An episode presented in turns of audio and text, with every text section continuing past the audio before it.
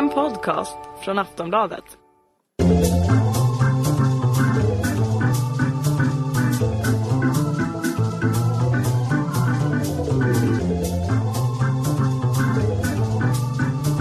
We don't need no education.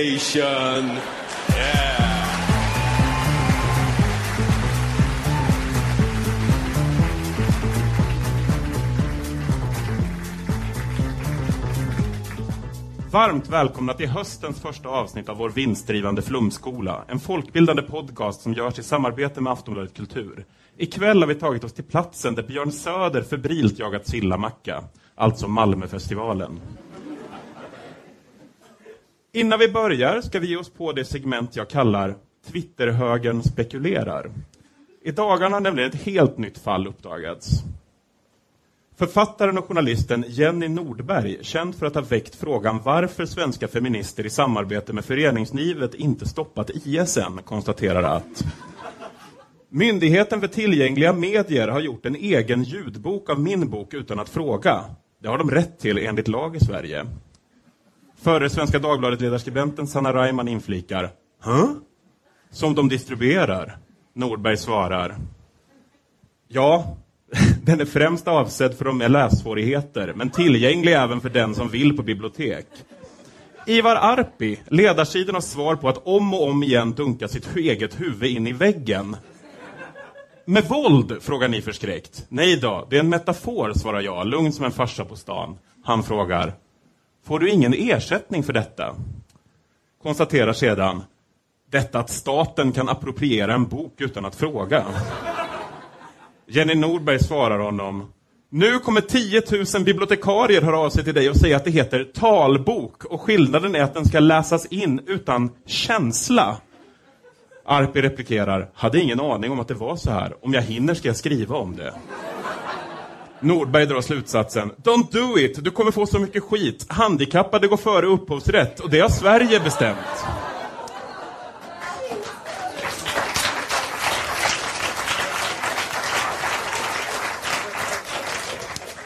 Det är en gammal sanning det här att där man syntolkar böcker, där syntolkar man snart också människor. Det som har hänt här är alltså att våra högerskribenter helt missat att det de pratar om är statligt producerade talböcker, inte ljudböcker som förlag producerar. Talboken finns för att göra all litteratur tillgänglig för alla, ett hedervärt demokratiprojekt som inte bryter mot upphovsrätten då den är ett undantag. Det ses som en mänsklig rättighet att ha tillgång till böcker. Författaren får ersättning och alla har inte tillträde till dem. Tro mig. Jag är programledare för Flumskolan. Jag borde veta. Om någon försökt slippa läsa böcker genom att komma åt talböcker av högertomtar, då är det jag.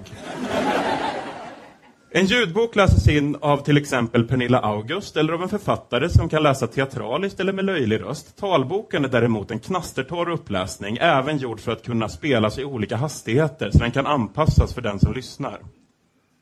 Så här låter till exempel en bok av Magnus Härenstam. Ett yreväder från Härnösand. Barnflicka sökes medan pappa och mamma jobbar med film och tv, löd annonsen. Inte så diskret kanske. Vi anade att den skulle dra till sig en del gold diggers. Men också de riktigt duktiga tjejerna. Inte jättesexig va? Att rasa mot talböcker är alltså som om en arkitekt av ett bibliotek skulle rasa när de sätter in en hiss eller rulltrappor. Till er högertomtar vill jag bara säga, detta är inte ett tecken på att vi lever i en diktatur. Sovjet var inte först och främst känt för att de tvångssyntolkade böcker. Lämna våra bibliotek i fred med ert liberala trams.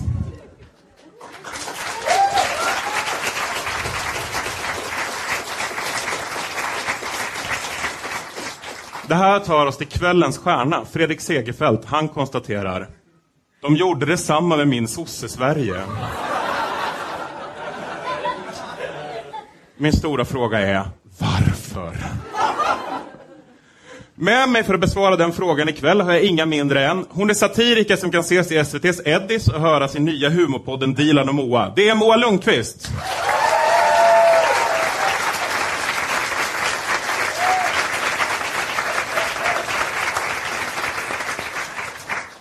Han är Aftonbladets skribenten och författaren som är så tuff att Jimmy Åkesson var hans kamratstödjare. Välkomna, ja, Patrik Lundberg.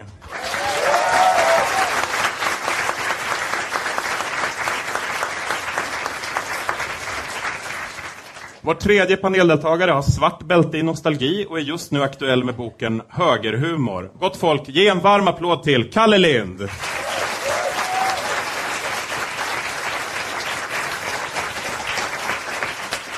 Och den som står över panelen, redo att smälla till med linjalen, det är som vanligt jag, Johannes Klenell.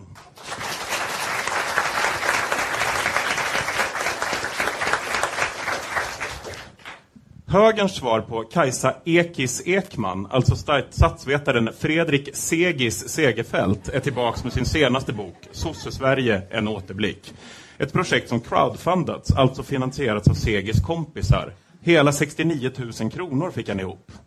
Min första fråga till er i panelen är ju såklart, var det värt det? Jag tillhör inte de 69 000 kompisarna. Eller hur många... Ja, de skänkte en krona var, Är- är det en 69 krona 000 per personer. Det hade varit beundransvärt. V- Vet vi vad var och en har pröjsat i snitt? Vi vet vilka som har pröjsat över 1000 kronor. Ja. Nej, men jag menar, vi- du har namnen på samtliga crowdfu- crowdfundare. Ja. fundare. Ja. Någon som är matematiskt kunnig räkna ut hur mycket de har pröjsat i snitt. 350 kronor. Jag tror inte, jag tror att ganska många av dem är bilmålvakter. Ja. Ja, jag tror oavsett vad de pröjsat så var det inte värt det. Det är mitt svar.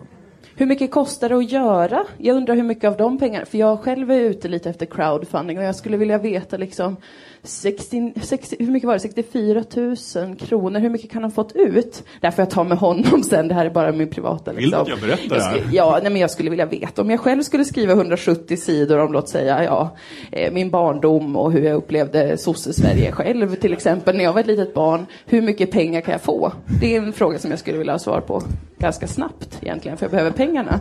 Så att det är eh, en fråga bara. Vi kan ta det sen, som sagt. Det är lugnt. Jag ska berätta det för dig, Moa. Tack Gud. Vi går på första citatet. Den här boken handlar om sosse-Sverige. Den handlar om varifrån arbetarrörelsen kommer, om deras självbild och hur den står i kontrast med verkligheten. Men innan jag dammar av alla gamla biografier över döda partiledare, partiprogrammen från det sena 1800-talet samt de långtråkiga offentliga utredningarna vill jag beskriva bakgrunden till denna bok. Bokens upprinnelse, dess syften och kanske dess främst dess ingångsvärden kan sammanfattas i tre punkter. Socialdemokraternas självgoda historieuppfattning, min vilja att kritisera snarare än att stödja samt insikten om att den unga borgerligheten knappt upplevt sosse-Sverige.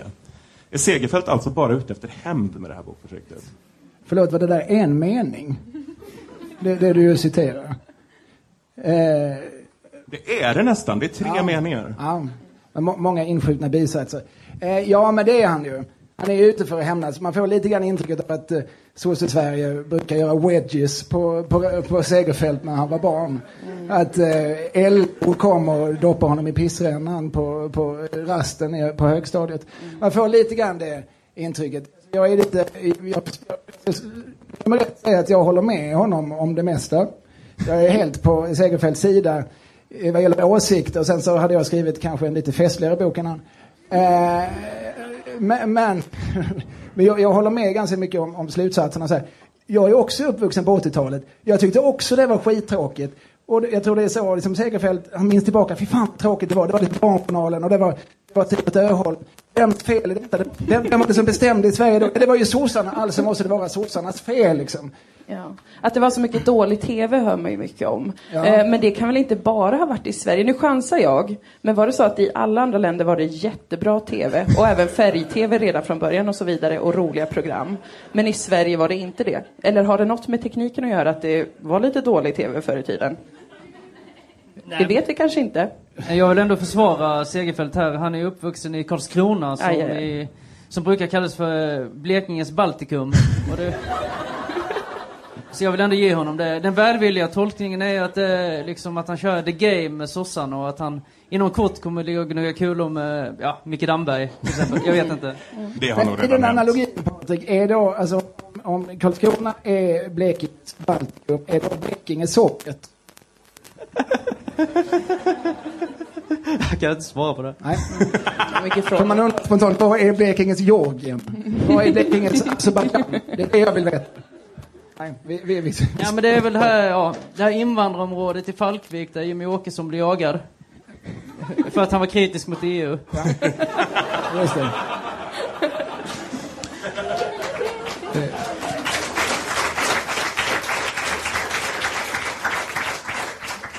Man kan utgå från hashtaggen stuffmoderaterna did som 2011 skapade mycket uppmärksamhet på Twitter. Det blev snabbt en internetmem som plockades upp av kvällspressen. Expressen skrev om skämten som handlade om att Fredrik Reinfeldt gått på månen, att Moderaterna skjutit ner ett flygande tefat över Texas och att Anders Borg stått bakom byggandet av Eiffeltornet i 1800-talets Frankrike. Bakgrunden var formuleringen i utkastet till Moderaternas nya partiprogram om att partier och dess företrädare var med och införde demokrati i Sverige och var aktiva i kampen mot apartheid. Syftet med hashtaggen var att driva med regeringens största parti. Det var alltså 2011 och Segerfeldts bok kom år 2014. Hur många år tycker ni det bör gå innan man kan släppa en hashtag på Twitter och gå vidare i livet?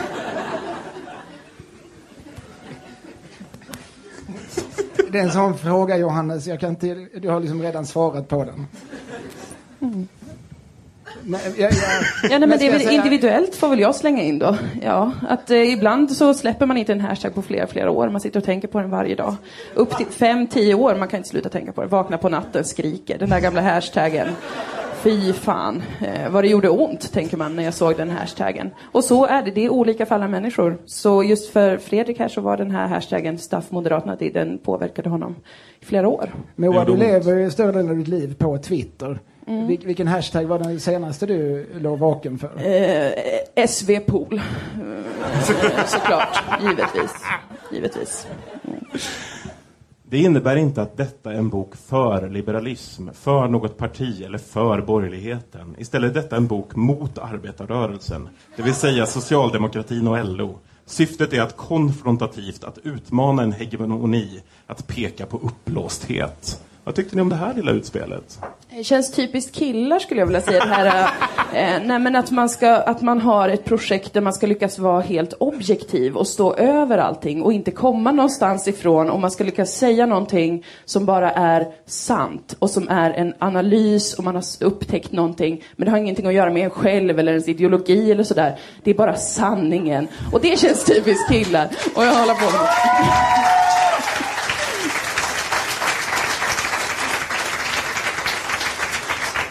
för att vara dum, men det finns på alla, liksom på hela den politiska skalan finns sådana killar som drömmer om det varje dag och får göra det. Eh, så det, det är min tanke kring det. Alltså jag tror jag har missuppfattat det här när jag läste det. För jag, jag läste när han skrev emot som att han var emot. Så jag tänkte att han var den enda liberalen i Karlskrona som låg hemma och grät till Bright Eyes liksom. Jag vet inte, jag, jag ledsen, jag har mis, misstolkat. Men läste du hela boken med de ögonen? Ja men det var ju lite så, ungefär som en så, smålänning som flyttar till Malmö och föräldrarna köper lägenhet och så vidare. Och allt, allting går bra, de har kommit in på psykologlinjen och, och så ligger de ändå och gråter. Liksom. Ett typiskt småländskt öde. Ja men exakt, ja, det, är det är lite värre i Blekinges Baltikum liksom. Jag, jag fattar. Jag tror att det här stycket bör läsas som om vi var en dokumentär av Jan Troell. Ytterligare en aspekt som bör nämnas är att under sex av de åren som vårt land var sosse-Sverige hade vi faktiskt en borgerlig regering. Mellan 1976 och 1982 styrde Centerpartiet, Folkpartiet och Moderaterna i olika konstellationer. Det gör argumentationen om Socialdemokraternas skuld för problemen i sosse-Sverige svagare. De borgerliga regeringarna på 1970 och 80-talen förde en politik som idag skulle uppfattas som socialdemokratiska. Till saken hör just 1980. Det är det årtal som socialdemokratiska och andra vänsterdebattörer med en förkärlek för nostalgi brukar referera till, referera till som det bästa med Sveriges historia. Alltså vad är det här för jävla Kenta och Stoffe-ideologi? Behöver man alltså inte vara sosse för att vara sossig? Nej men nej det är klart, Du, du behöver ju inte vara milf eller dilf, och milfig eller dilfig liksom. Jag menar, eh, typ Ernst Kirchsteiger och Carola, de föddes ju till det. Men, men det är nog så han menar. Alltså, för att 76 till 82 hade vi en borgerlig regering. Eh, jag tror aldrig det har förstatligats så mycket som då. Eh, te textilindustrin gick dåligt, vi förstatligar den. Varvsindustrin går dåligt, vi förstatligar den. Vi ger Serafimerorden, den finaste orden eh, också den Eh, till Ceausescu, eh, diktator i Rumänien. Ola Ullsten, folkpartiledare, skriver på pappret. Det är klart att Ceausescu ska ha kungens finaste medalj. Det är klart att riddarkyrkan ska, ska ringa i en timmes tid när Ceausescu sätter med och begravs, vilket är helt sant, efter då att ha blivit arkebuserad av det folk som han ju förtryckt i 40 års tid. Men, men alltså, det gjorde ju Ola Ullsten, men det är klart att det är sossarnas fel. Alltså det är det ju. För att, för att för så ser ju, så, så såg det ju lite grann ut. Så, sossarna har styrt i 42 år när borgarna tar makten 76. Det är liksom som, de har kört liksom en jeep, lång, djup, alltså, hjulspåren är så djupa. Du kan, liksom, inte- du, du, du kan ju helt omöjligt, försök själv liksom att, att, att, sätta en cykel i en tågräls och försök svänga. Du ramlar, det går inte. Det fortsätter liksom. De var så illa tvungna. Och det är sossarnas fel. Även det.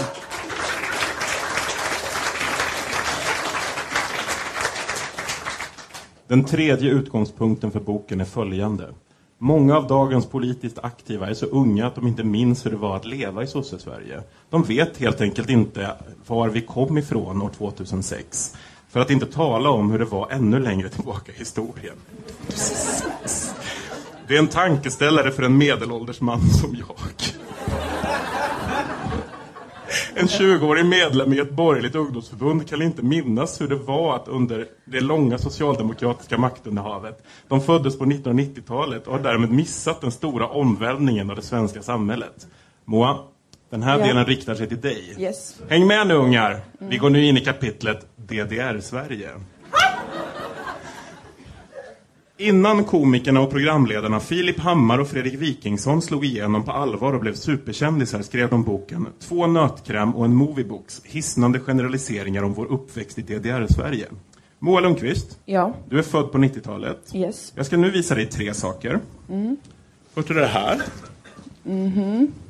Små plastförpackningar. Sen har vi det här objektet. En låda av något slag. Absolut. Tredje objektet är det här. Ja, slags skylt. Jag skulle nu vilja veta att du pekade ut vad som är ett, en video, två, DDR, samt tre, nötkräm.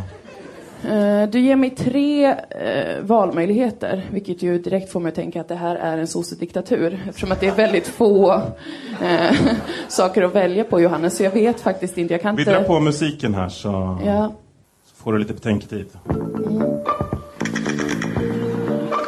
Okej. Känner du dig stressad nu? Nej, det är lugnt. Halt. Ja, Jag kan inte... Börja bli utsatt för ett test på det här sättet hade jag inte tänkt mig. Mm. Eh, Du får en liten ledtråd Moa om du läser att det står nötkräm Ja, det. med. Ja, det står ju det på den här. Så Ja, det skulle det. ju kunna leda mig till att tänka att det här är nötkräm. Ja. Sen har vi den här va, som vi har där borta och det, det verkar ju vara eh, en moviebox. Och sen har vi den här skylten och då får jag göra då uteslutningsmetoden att det där är DDR som vi har på bild. Fredrik Segerfeldt skriver nämligen vidare. Titeln innehåller tre begrepp som möjligen är obekanta och därför måste förklaras för den som är född efter Ja, där fick han ju rätt. 1985 eller så. Nötkräm är en sorts godis, en Nutella-liknande kräm som man tryckte ut ur en liten mjuk plastförpackning och sög i sig.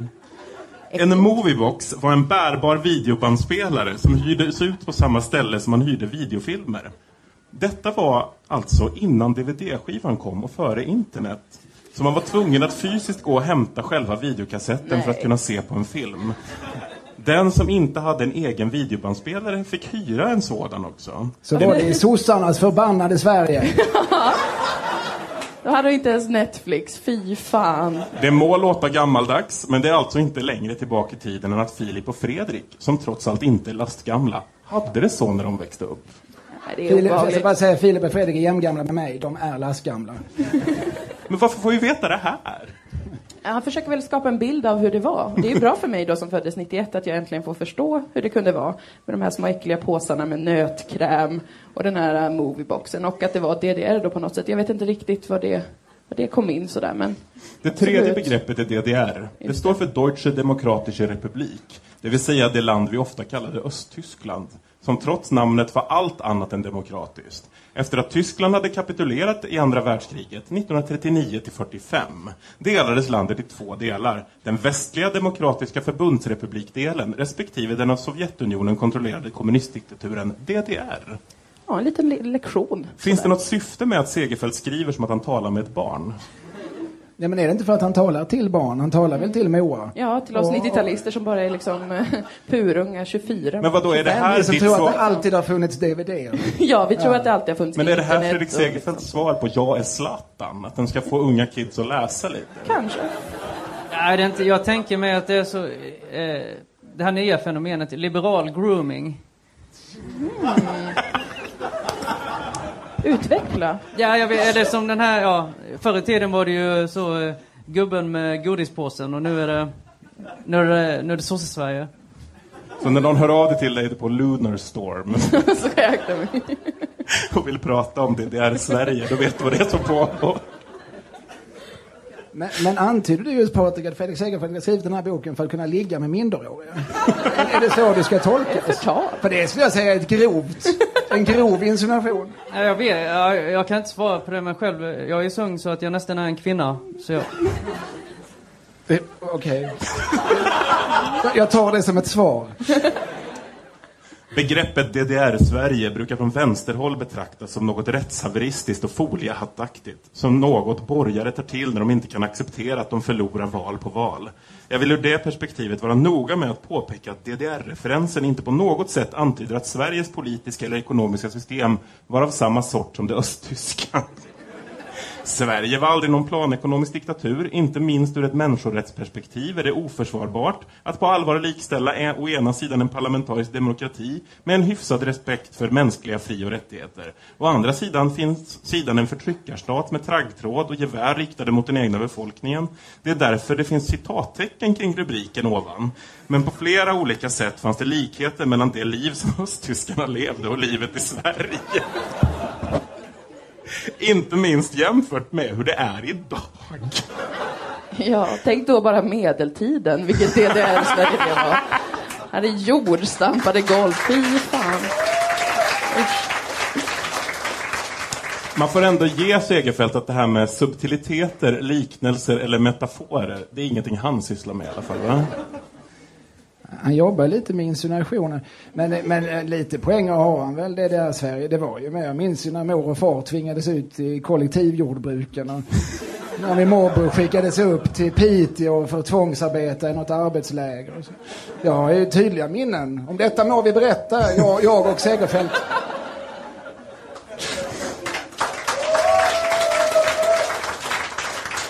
Vi kommer till ännu ett nationstrauma. Kalle Anka på julafton.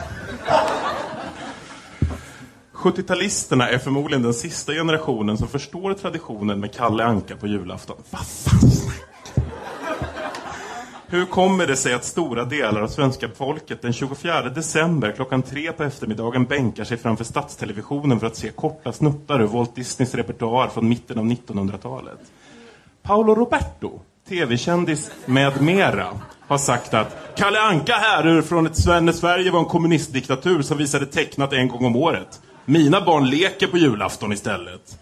Det är lite slängigt uttryckt. Sverige var inte någon diktatur. Som sagt, liknelser. Inte hans grej, va?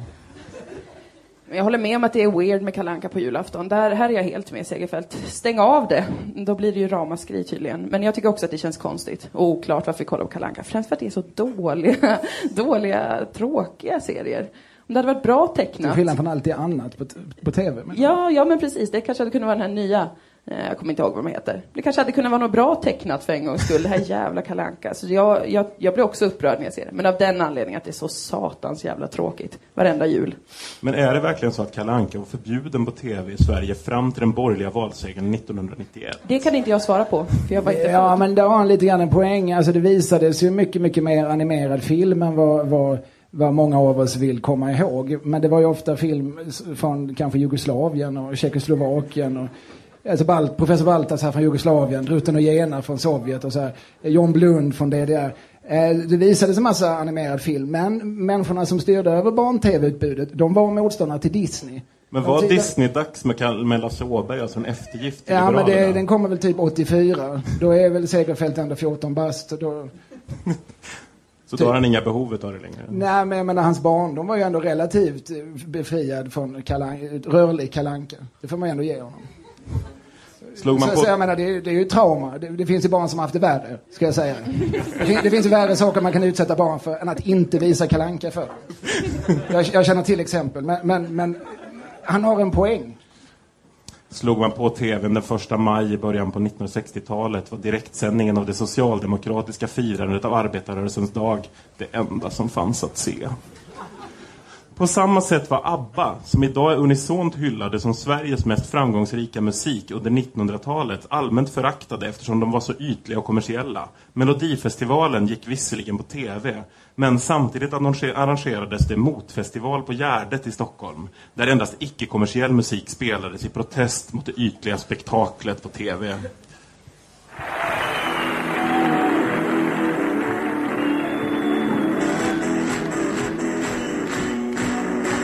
Det rasslar och jubiler och glittrar av guld.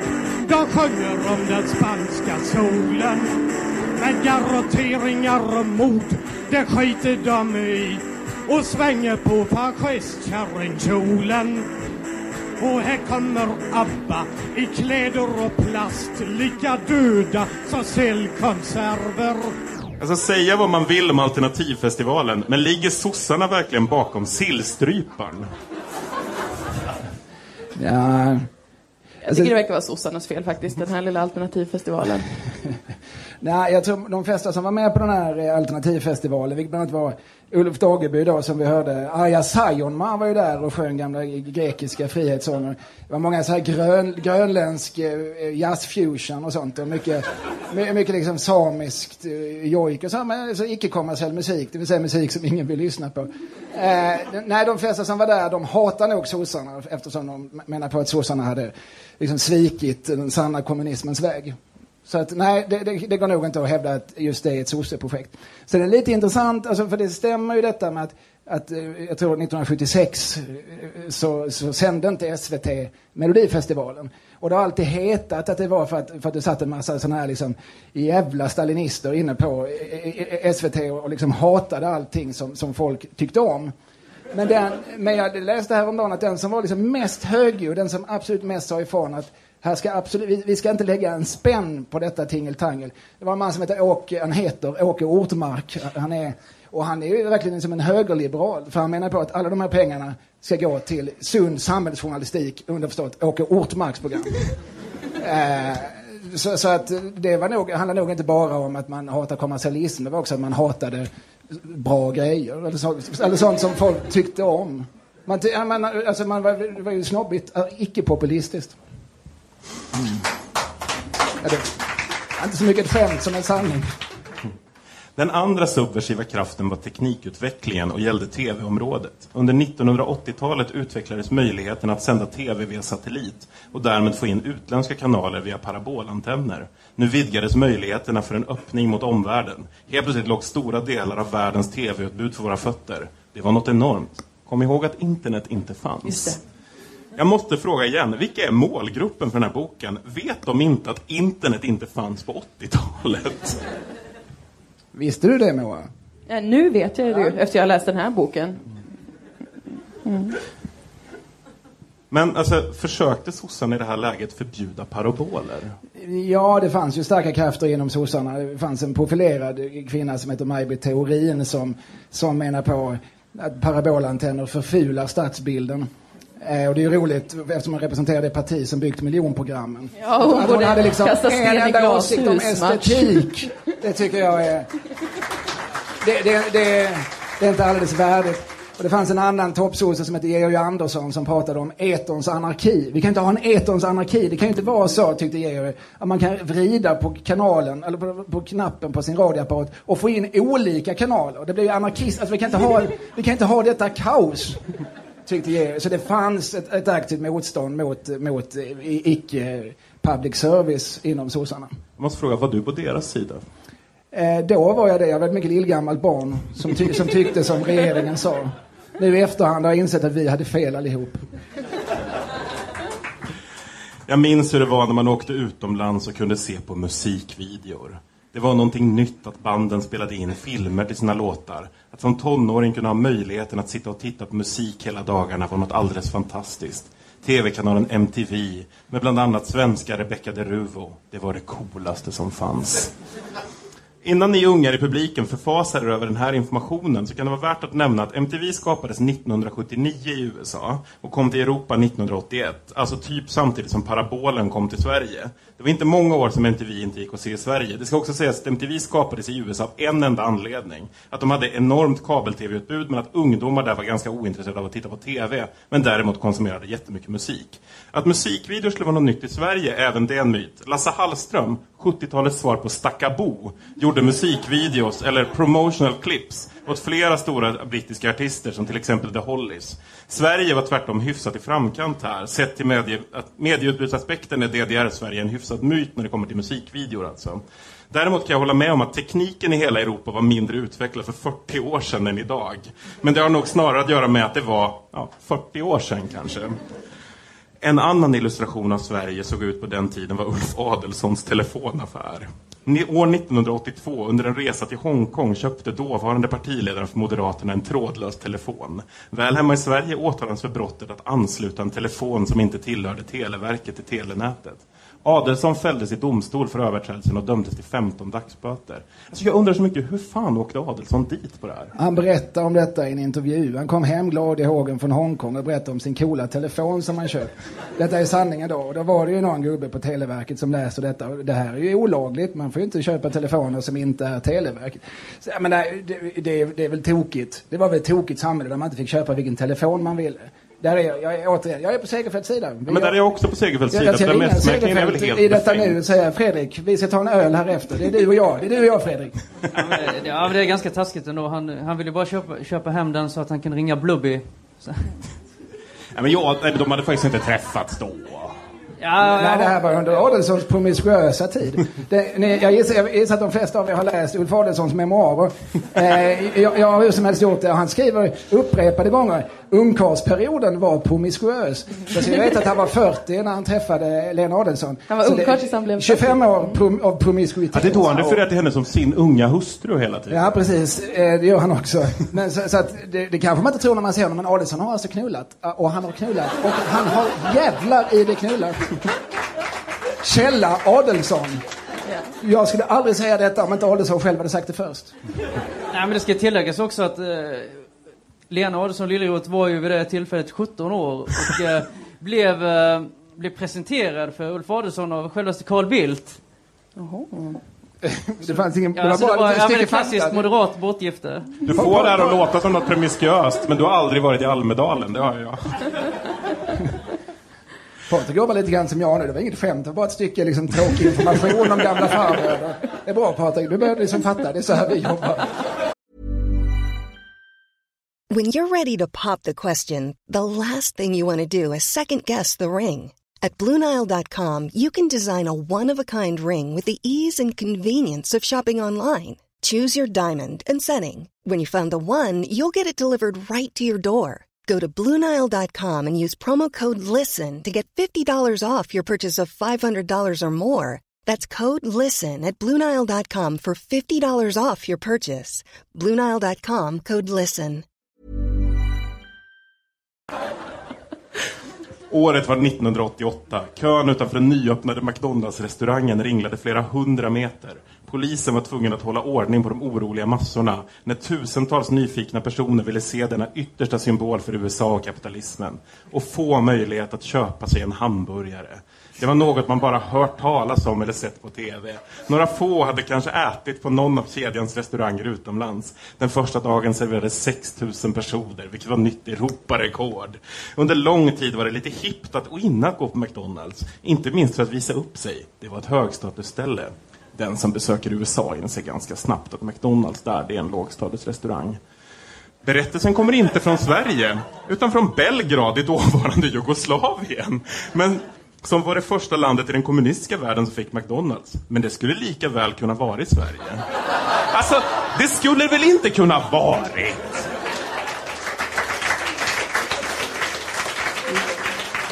Ja, men det skulle du ändå. Jag tror den första McDonalds-restaurangen öppnade i Sverige 73 och det var ju lika långa köer till den, säger myten. Men vad har och, emot staten blev ju så upprörd, nu avbryter jag dig, men staten blev ju så, så stressad av detta att de ju startade Klock. Alltså hamburgerkedjan Klock var ju statligt ägd och driv, driven. Eh, och det var ju för att möta det kommersiella hotet från, från eh, Quarter Pounder Cheese. Detta är också Gick det fakta. bra för Klock? Eh, Det gick skitdåligt för Jag Klock. visste det. Ja.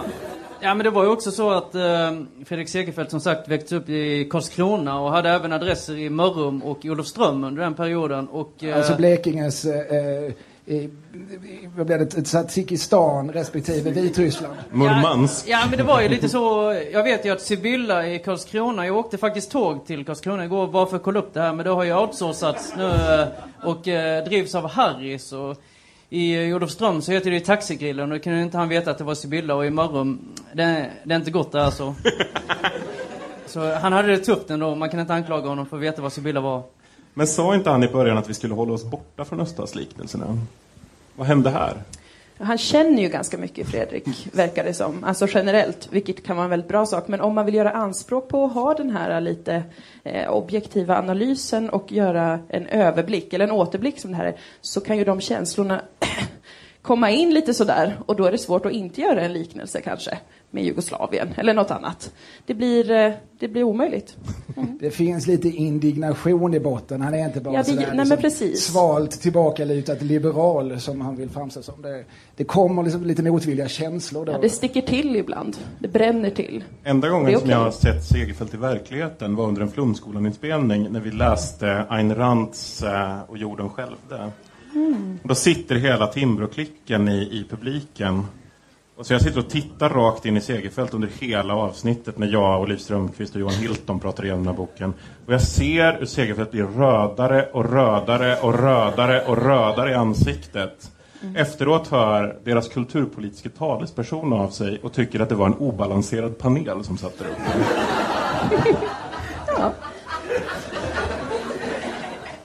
Eh, vi går nu över till kapitlet Arbetarrörelsen byggde landet. Och det här, det är bra grejer. Jag måste lägga mig till med en korrekt röst här.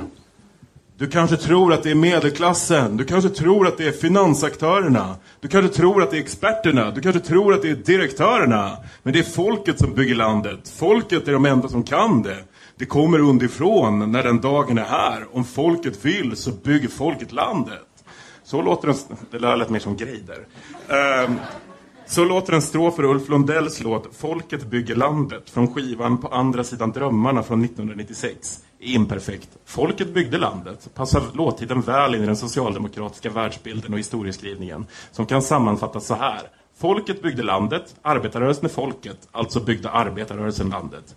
Jag kommer återkomma till en rad invändningar mot resonemanget. Först vill jag dock återge några andra strofer ur Ulf Lundells låt. Du kanske tror att det är Persson, du kanske tror att det är LO, men det är folket som bygger landet.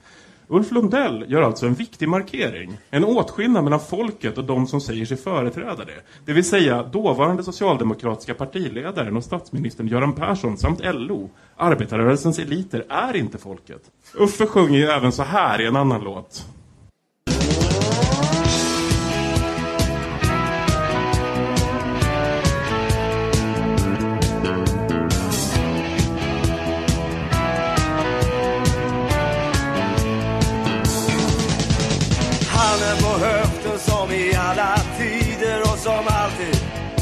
Ha dig. Handen på höften och håret som en flagga på ditt kvinnoskepp. Jag vill ha dig. Får jag komma ombord? Jag måste närmare. Det här rummet är som oceanen. Det där tunna tyget över höfterna. Jag måste ut och hämta luft på altanen. Vad säger den här texten er om arbetarrörelsens historia? Kanske är någon slags feministiskt ställningstagande. Att det är liksom är, kvinnor får eh, ha ett tunt tyg om de vill och vara kvinnoskepp. Det kan man ju tolka det så, om man vill göra det. Jag blir lite brydd av den här Jag har inte hört den här liknelsen förut. Får jag komma ombord? Det...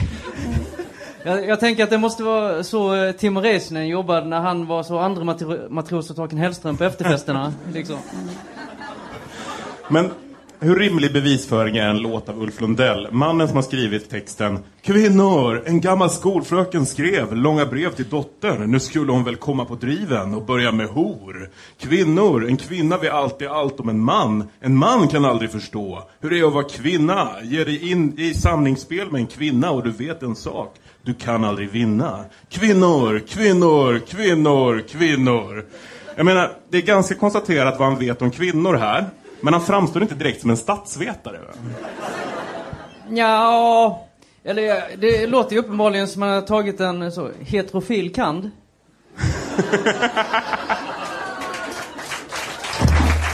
Patrik Lundberg!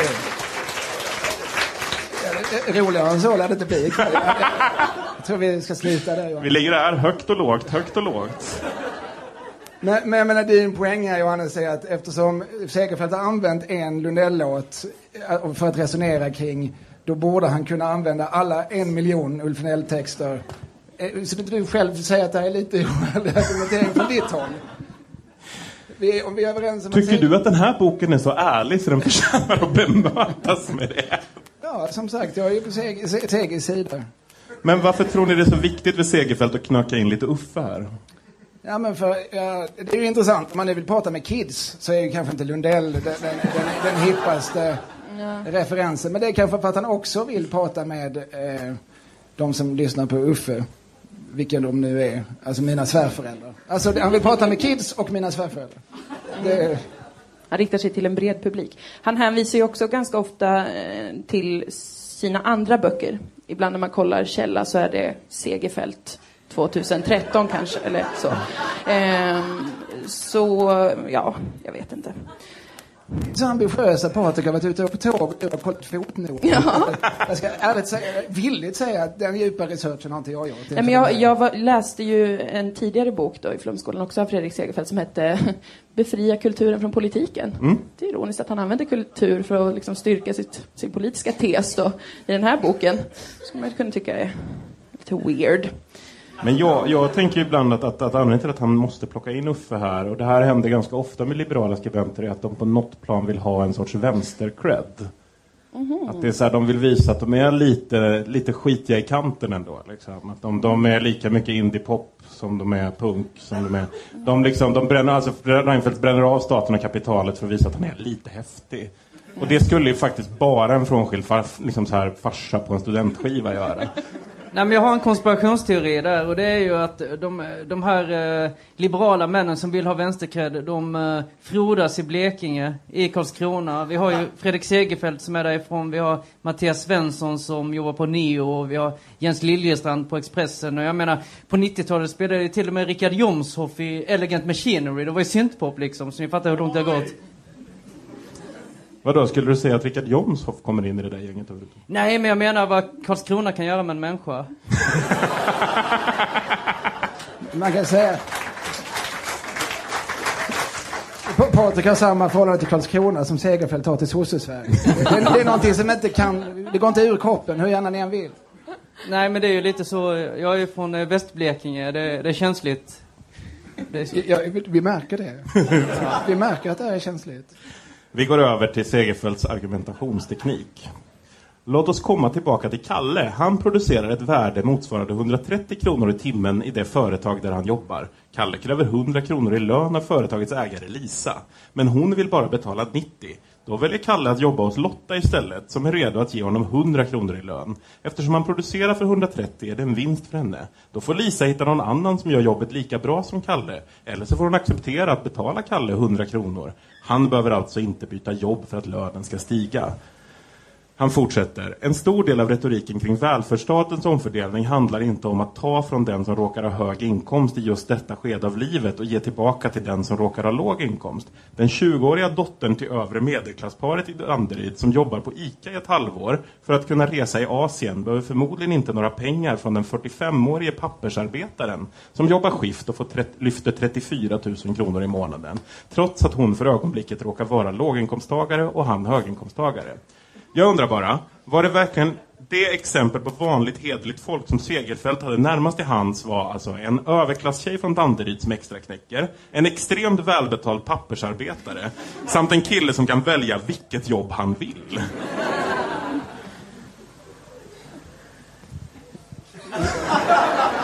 Jag, jag förstod inte riktigt vad det var som Jag hängde hände. inte med faktiskt. Du tappar mig vid Kalle någonstans. Ja, vem var det? Vem han? Vad är hans story? Jag fattar Det var ingenting. något, ja, precis, jag vill veta mer om Kalle. Varför? Var, var det något med äpplen och tåg? Och varför hade han två eh, olika chefer som båda var kvinnor? Det är helt osannolikt. Det var ju bara ett exempel. Det var, ett, det var ett räkneexempel. Det var ett räkneexempel, ja. År 1849 var den brittiska snittinkomsten två och en halv gånger så hög som den svenska. Vi hade inte fått någon standardhöjning på tre sekel utan levde på, på ungefär samma sätt som man gjort på Gustav Vasas tid. Men helt plötsligt började folk vid denna period att få det uthålligt bättre för första gången i landets historia. Som tidigare påpekats är det naturligtvis sant att det var folket och inte arbetarrörelsen som byggde landet. Alltså det är bara Ulf Lundell som har sagt det här. Under andra världskriget och fram till Sovjetkommunismens kollaps i början av 1990-talet bestod världen av två läger. Lyssna nu Moa. Ja. Det ena lägret leddes av USA och hade större delarna av Västeuropa med sig. Länderna var kapitalistiska, demokratiska rättsstater med respekt för mänskliga rättigheter. Det fanns allvarliga invändningar mot denna kortfattade beskrivningar som raslagade den amerikanska södern fram till mitten av 1960-talet och statens roll i exempelvis den franska ekonomin. Men det var dessa principer som gällde i allmänhet. Resultatet var frihet och välstånd. Det andra lägret styrdes av Sovjetunionen som efter andra världskriget hade sett till att med våld få med sig det som under kalla kriget kallades Östeuropa men som främst bestod av Centraleuropa i ett imperium som sträckte sig ända till Stilla havet. I dessa länder rådde kommunism, det vill säga diktatur med systematiska och grova kränkningar av mänskliga rättigheter som en integrerad del av systemet samt planekonomi. Resultatet var förtryck och fattigdom. Men han säger så här, inte ett jättesvårt val att göra. Rösta på väst direkt. Ni hörde det där. Det här borde sossarna fixa va? Mm. Sosse-Sverige kunde inte ta ställning mellan dessa två system. Vi tillhörde inte västvärlden utan befann oss någonstans mitt emellan. Mellan demokrati och diktatur. Mellan marknadsekonomi och planekonomi. Mellan mänskliga rättigheter och förtryck. Alltså, det går att säga jättemycket om sossar, men bröt de verkligen mot mänskliga rättigheter för att vi hade ett högt skattetryck och var lite sena med kabel-tv? Man fick ju faktiskt inte köpa telefon hur som helst. Men jag menar, nog fan tillhörde vi väl västvärlden? Alltså, det, på, på våra kort gör ju det. Alltså, om man tittar på en kinesisk karta ligger ju Kina i mitten. Då vet jag inte hur Sverige hamnar. Men, men, men, men å andra sidan, för det gör gör också hela Östeuropa hamnar. Nej, jag är inte med. Det är svårt. Lappar in mick lite. So- Sovjetunionen, Eurasiens Blekinge. Vi går vidare med skattetrycket och kulturpolitiken. En annan världskänd svensk kulturpersonlighet som drabbades av skattevansinnet i sosse-Sverige var regissören Ingmar Bergman. I januari 1976, mitt under repetitionerna på Dramaten i Stockholm, stövlade polisen in och arresterade honom för skattebrott. Som vore han en brottsling som hade tänkt fly. Bergman flyttade till Tyskland i protest. Hotade att aldrig återkomma till landet, men friades senare i domstol.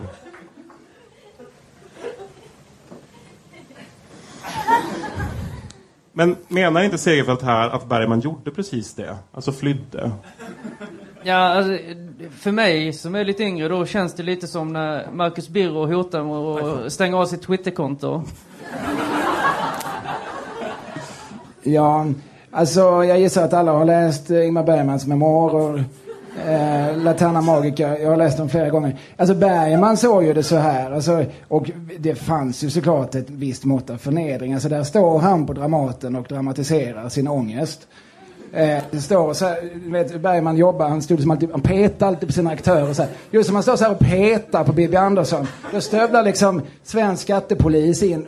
De kunde ju valt ett tillfälle när han inte var liksom mitt uppe i den här känsliga konstnärliga processen och där jättemånga människor tittar på honom. De hade ju kunnat kanske knacka på när han var hemma eller så. När han satt på Men han skulle fortfarande stått och petat på Bibi Andersson. Ja, det, det är sant. De har nog inte kunnat hitta någon tillfälle när han inte petar på Bibi. Eh, för all eller vem han nu, det var väl Ingrid från Rosen, ni kan säkert vem, vilka Bergman har legat med vid olika tillfällen. Men, men, men, men i Bergmans värld så gjorde han detta. Han, flydde, han flydde ju till München där han gjorde sin, sin sämsta film, Ormens ägg. Det var, det, allt det här skyller han ju på den här liksom, traumatiska händelsen. Där det kom skattepoliser, dessutom skattepoliser med orena naglar. Gör Bergman en stor poäng av. Så lite rätt. Alltså, så kände Bergman där, att jag var tvungen att fly. Vi går vidare till kapitlet Det svenska undantaget.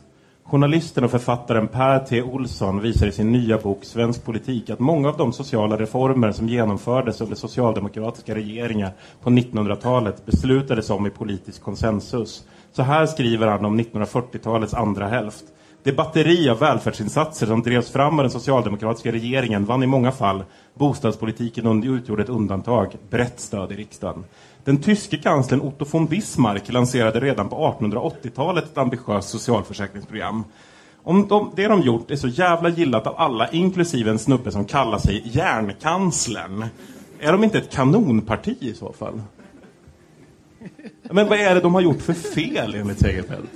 Ja, ja, men, ja, ja precis. Det, det är en bra fråga. Eh, sen vet jag inte om det alltid är ett argument att järnkanslern gillar det här, ergo är det ett kanonparti. Det, det, det finns någonting i din argumentation som jag inte heller riktigt köper, måste jag skjuta in.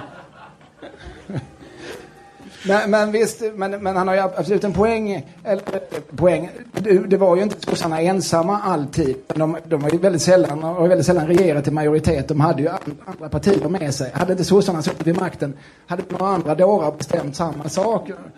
Men nu var det ju sossarna och det är de som Segerfeldt uppenbarligen har blivit mobbad av på, på rasten. Det måste vara sjuklöven. ja, ja, precis. Det lustiga är att socialdemokrater ändå accepterar majoritetens vilja inte alltid att majoritetens vilja inte alltid kan få fullt genomslag. Det klassiska exemplet när två vargar och ett lamm röstar om vad man ska äta till middag. Socialdemokraterna tycker inte att majoriteten ska få rösta om att döda minoriteten. Utan att det ska finnas begränsningar för vad politiker ska få göra mot människor oberoende av hur många röster de har i ryggen. Är det här verkligen jättekonstigt? Jag tycker det stycket hade vunnit på att Segerfeldt läste igenom det innan han tryckte. Ja, ja, precis. Jag, jag, jag fattar. Vad kommer de där vargarna? Vad, Ja, vad betyder det? Är det ett klassiskt exempel? Jag, nej, jag förstod inte heller riktigt. Är det så att det är A. sossarna eller B. Segerfeldt som har den här bilden av Socialdemokraterna som ett totalitärt parti? Ja. Vi går vidare nej. till kapitlet Partiets egen säkerhetspolis. Det här kommer du tycka om. Ja, ja, jag är så på. Sosse-Sverige var naturligtvis aldrig någon enpartistat i ordets egentliga bemärkelse. Vårt land var en demokrati och en rättsstat, om än med skavanker. Det fanns dock ett undantag där Sverige verkligen fungerade som en auktoritär stat. Det gällde den så kallade IB-affären. År 1974 dömdes Jan Guillou och kollegan Peter Bratt i fängelse. Bakgrunden var visserligen lovvärd. Det fanns i decennier kommunister i Sverige som strävade efter att avskaffa demokratin. Det är rätt av en demokrati att skydda sitt styrelseskick med polisiär underrättelseverksamhet. Men sådant ska ske inom ramen för rättsstaten och det ska finnas demokratisk kontroll av verksamheten. Så var inte fallet med IB. Förstår jag Segerfeldt rätt om jag läser det som att det alltså är rätt att åsiktsregistrera Lars Ohly, bara det görs av en tjänsteman snarare än folkvald? Eh, ja. ja, men det gör du nog. Det, det är nog korrekt. Jag menar, det, det är väl det Säpo ska syssla med. De ska... eh, Åsiktsregistrera Lars Ohly? De ska registrera människor med antidemokratisk agenda. Alltså människor som, som eh, till höger eller till vänster som, som eh, planerar eller eventuellt kan tänkas göra en revolution. Det är väl Säpos uppgift. Problemet var att det inte var Säpo, utan att, för sossarna litar inte på Säpo eftersom Säpo var lite höger i sossarna. Så därför skapade de ett eget Säpo, alltså IB då så kallat, eh, Eh, som bara de kände till. Och det, det tycker jag också är fel. Det tycker Jan Guillou också är fel. Särskilt eftersom han hamnar i fängelse efter ett avslöjande. Vi går till mitt andra favoritkapitel, Den motvillige europeen. Har du sett Lasse Åbergs film Sällskapsresan? Många har gjort det, eller kan i alla fall referera till olika episoder i den. Men det är inte så många som minns den huvudsakliga handlingen, nämligen att Åbergs rollfigur Stig-Helmer har övertalats att ta med sig ett paket till Gran Canaria. I paketet, som Stig-Helmer tror innehåller mat, finns mängder av sedlar som ska användas till att köpa ett hus. Han har alltså lurats till valutasmuggling. En sådan scen skulle verka främmande idag. Numera är det inga problem för en svensk att köpa ett hus i Spanien. 5 000 kronor ur landet. Och vi var inte ens... Äh, äh, vänta. Men i Sosse-Sverige var man tvungen att få Riksbankens tillåtelse om man ville föra ut mer än 5 000 kronor ur landet. Och vi var inte med i dåvarande EG. Där vi andra hör Peppes Bodega och ser Storchen, där ser alltså Segerfält en djupt samhällskritisk thriller om tvång till ekonomisk brottslighet. Är inte det här en jättekonstig övertolkning av just filmen Sällskapsresan? Ja men det är lite där han, eh, han börjar falla i boken. Det känns lite mer som att han, han har varit inne för mycket på vaken.nu och har blivit så en eh, liberal Ebbe Carlsson. Ja, vid det här laget hade crowdfunding-pengarna börjat sina. Så skynda på. Vad har vi för exempel? Vad har jag i DVD-hyllan? Sällskapsresan. Den Sällskapsresan är sosse-Sverige. Ja, li- lite, lite så är det kanske. Men, men eh, ja, ja, det är ingen thriller va? Jag, nu minns jag inte Sällskapsresan. Jag minns inte heller faktiskt. Jag var ju Jag blev lite nyfiken och lite sugen på att se om den. Ja. Men jag var ju tvungen att faktagranska det här så jag såg Sällskapsresan i natt. Mm, ett hårt jobb men någon måste göra det. Eh, och jag kunde ju konstatera att det är så att Magnus Härenstam ska köpa ett hus på Las Palmas för svarta pengar. Det är väl ändå inte lagligt nu heller? Jag, jag vet, jag kan inte sånt som har med ekonomi att göra. Är svarta pengar så olagliga? Åh herregud. Men hur smart är det egentligen att bygga sitt case om sosse-Sverige på en film som redan på sin tid var en parodi på sosse-Sverige?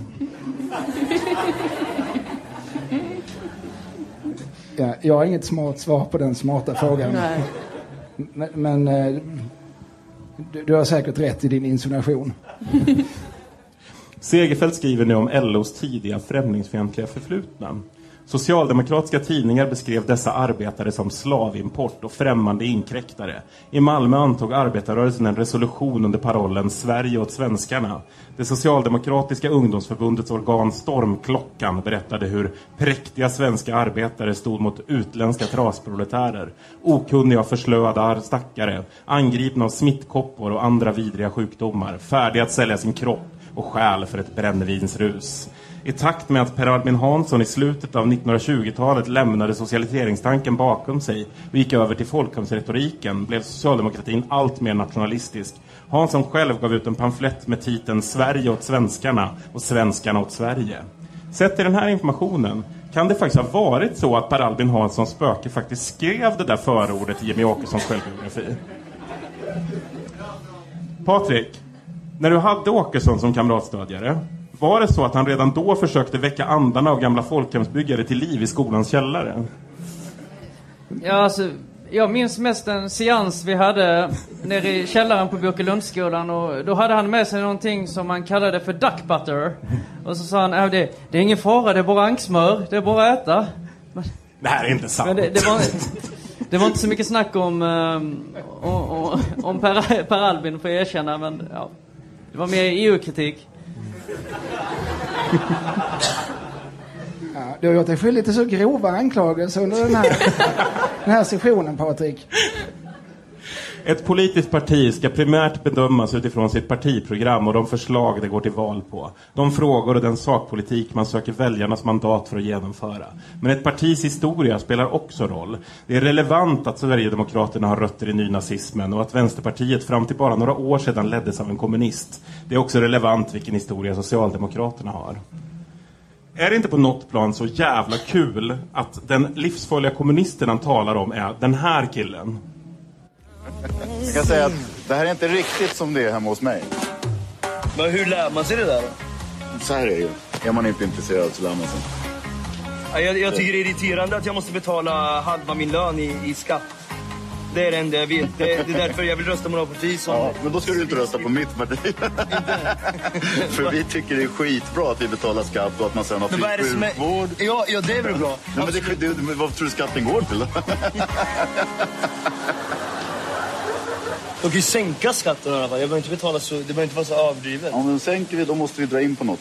Och då blir det högre avgifter i sjukvården eller sämre lärare. Men vadå, har vi inte betalat tillräckligt med skatt nu så att det räcker liksom? Nej. De borde, de borde ha råd snart.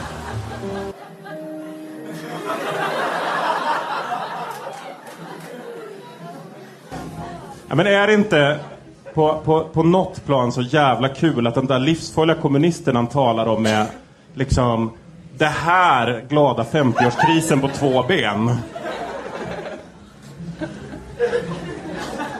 Ja, just det. Det är bara att du förtydligar att det är Lars Ohly du syftar på, och inte Samir Badran. Nej. Det var alltså inte Samir Badran som var den livsfarliga kommunisten. Eh, jo, du, du antyder att Ohly inte är så farlig. Ja. Ah, jag säger att han är en ulv. Jag och Segerfeldt säger att han är en ulv i fårakläder. Om han kommer till makten Johannes, så hade inte du kunnat sitta här och göra dig lustig över... Just, just liberal hade du kanske Det här hade kunnat göra dig lustig över. Men du hade aldrig kunnat göra dig lustig över Åhli. Bara så du vet. Jag är tacksam för den liberala demokratin som ger dig möjligheten att sitta här och, och skoja och håna folk som tycker annorlunda. Vi närmar oss slutet på boken och vi når kapitlet Makten över historien. Det kan ju ändå inte mena att om Lars Ohly bestämde. det där! Om Lars Ohly hade bestämt i Sverige så jo, då hade det varit som, som ännu mer som i DDR. Makten över historien. Den som behärskar det förflutna behärskar framtiden. Den som behärskar nutiden behärskar det förflutna. Så uttryckte sig den brittiske författaren George Orwell i boken 1984. Arbetarrörelsen har insett vilken betydelse uppfattningen om det förflutna har för nuet och framtiden. Och makten. Såväl S som LO har varit mycket skickliga på att skriva historia och på att skriva om den. I syfte att bygga sin hegemoniska ställning har socialdemokratin lagt till, dragit ifrån och skruvat till. På en skala från 1 till 10 på klyschiga litterära referenser i politiska metaforer, hur många poäng ger ni Segerfeldt för jämförelsen mellan sossar och boken 1984? Men det är återigen vakenpunkt nu. Det, den nya. Det är lite roligt. George Orwell var väl socialist. Alltså det är roligt att han är alla liberalers ständiga referenspunkt. Det här skrev George Orwell, alltså den kände brittiske socialisten. Det finns ju någon, någon sorts ironi i det. Eller? Jo, men han är ju liksom så här en mer Lars Ohly-socialist. Där får man kritisera kommunismen och Sovjet. Det är helt okej. Man tar ett sommarlov, det är härligt. Man skrattar lite. Ja, man åker till Jesper Parnevik och hänger med en bartender från Linköping. Den sortens kommunism. Det låter ju skön. Underbart. Alla skulle må bra av att hänga mer med en pantad östgöte. Um, vi går vidare till kapitlet Skotten i Ådalen. Det här är det sista som är med i boken. Det som hände i Ådalen var följande. Den stora depressionen nådde Sverige runt 1930 med arbetslöshet och sänkta löner. De Moskatogna kommunisterna tog chansen att få till en revolution och anordnade en rad upplopp. Värst var de ångermanländska Ådalen där ett företag under konflikt anlitade strejkbrytare. Den lokale Moskvautbildade kommunistledaren ledde en mobb som gick in på företaget, misshandlade strejkbrytarna och släpade med sig flera av dem för att visa upp dem för massorna på torget i Kramfors i en slags spontan folkdomstol.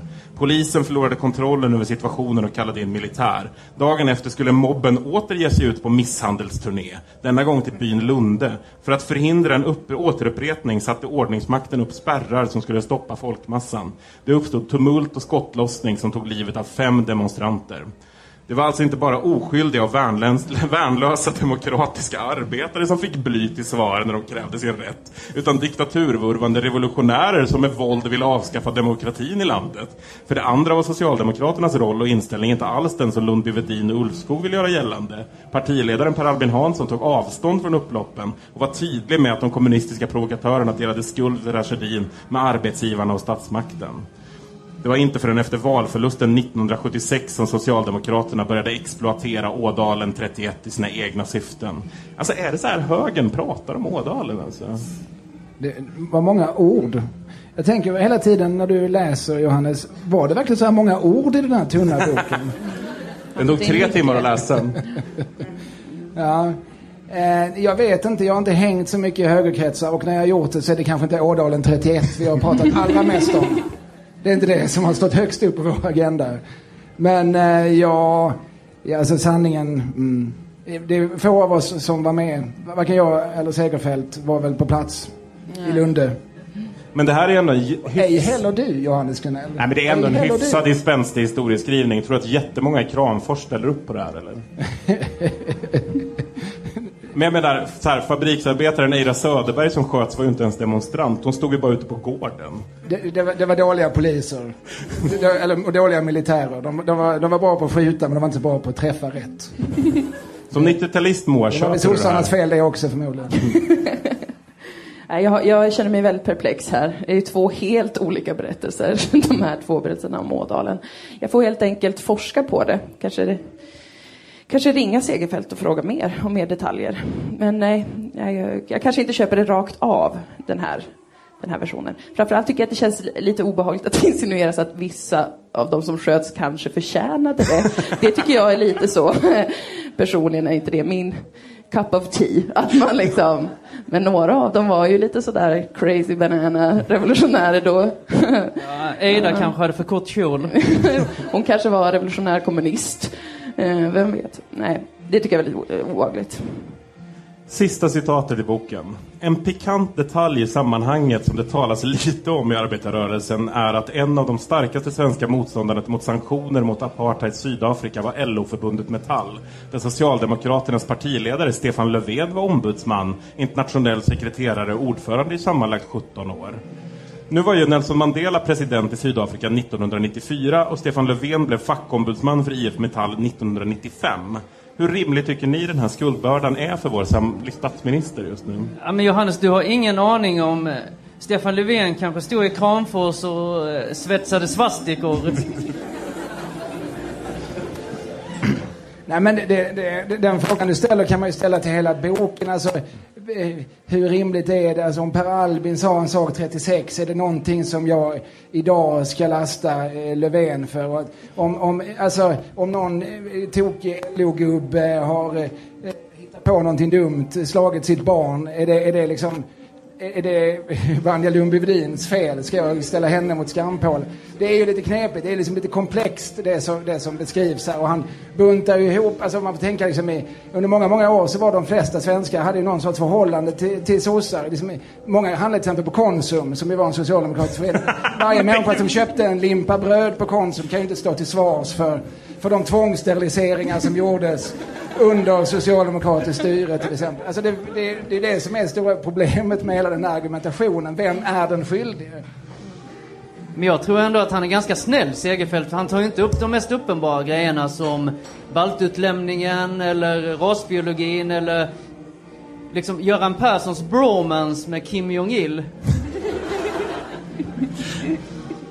Nej, han tar bara upp Ingvar Carlssons eh, vänskap med Mugabe. Men det räcker väl ganska bra kan jag tycka. För att avsluta det här nu då. Vem ska läsa den här boken? Patrik? Lundell, kanske? Moa? Eh, De som crowdfundat den, så lite valuta för pengarna skulle jag säga. Ja, Jag tycker såklart att alla ska läsa den. Det här är ett vittnesbörd från en som var med. Om detta må vi berätta. Vad har ni då lärt er av att läsa den här boken? Patrik? Det kan ju ha varit en slump, men samma kväll som jag um, läste ut den här boken så drabbades jag för första gången av eh, tillfällig impotens. Eh, får jag erkänna. Men eh, ja, det var tur att jag var ensam.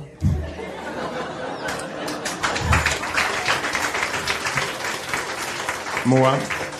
Eh, Ja, jag har lärt mig både ett och annat av förr i tiden, hur det, hur det var, om det här med nötkräm och det får man väl säga att jag lärde mig eh, ordentligt vad det var, och en moviebox och det. Nej men det var lärorikt. Tack Fredrik, jag uppskattar det. Kalle? Samma kväll som jag läste den här boken fortsatt impotens att, sedan 20 år tillbaka att, att, att fortsätta att icke leverera.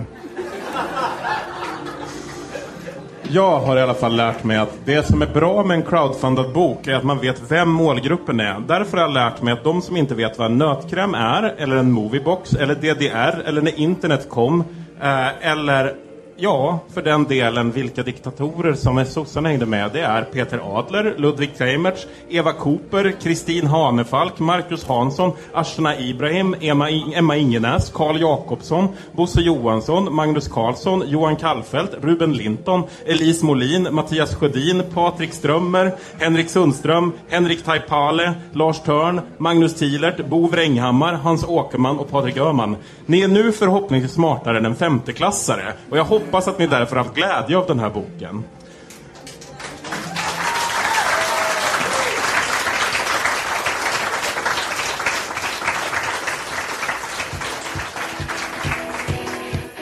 Med de orden är Flumskolan slut för idag, men vi kommer tillbaka inom kort. Ni kan få stifta bekantskap med en ung Janne Josefsson, en Fredrik Reinfeldt som kommit halvvägs, samt att jag hittat en riktigt märkvärdig självbiografi av Jan Guillou från 1994. Med de orden ber jag ge Patrik Lundberg, Kalle Lind och Moa Lundqvist en jättestor applåd. Flumskolan är slut för idag.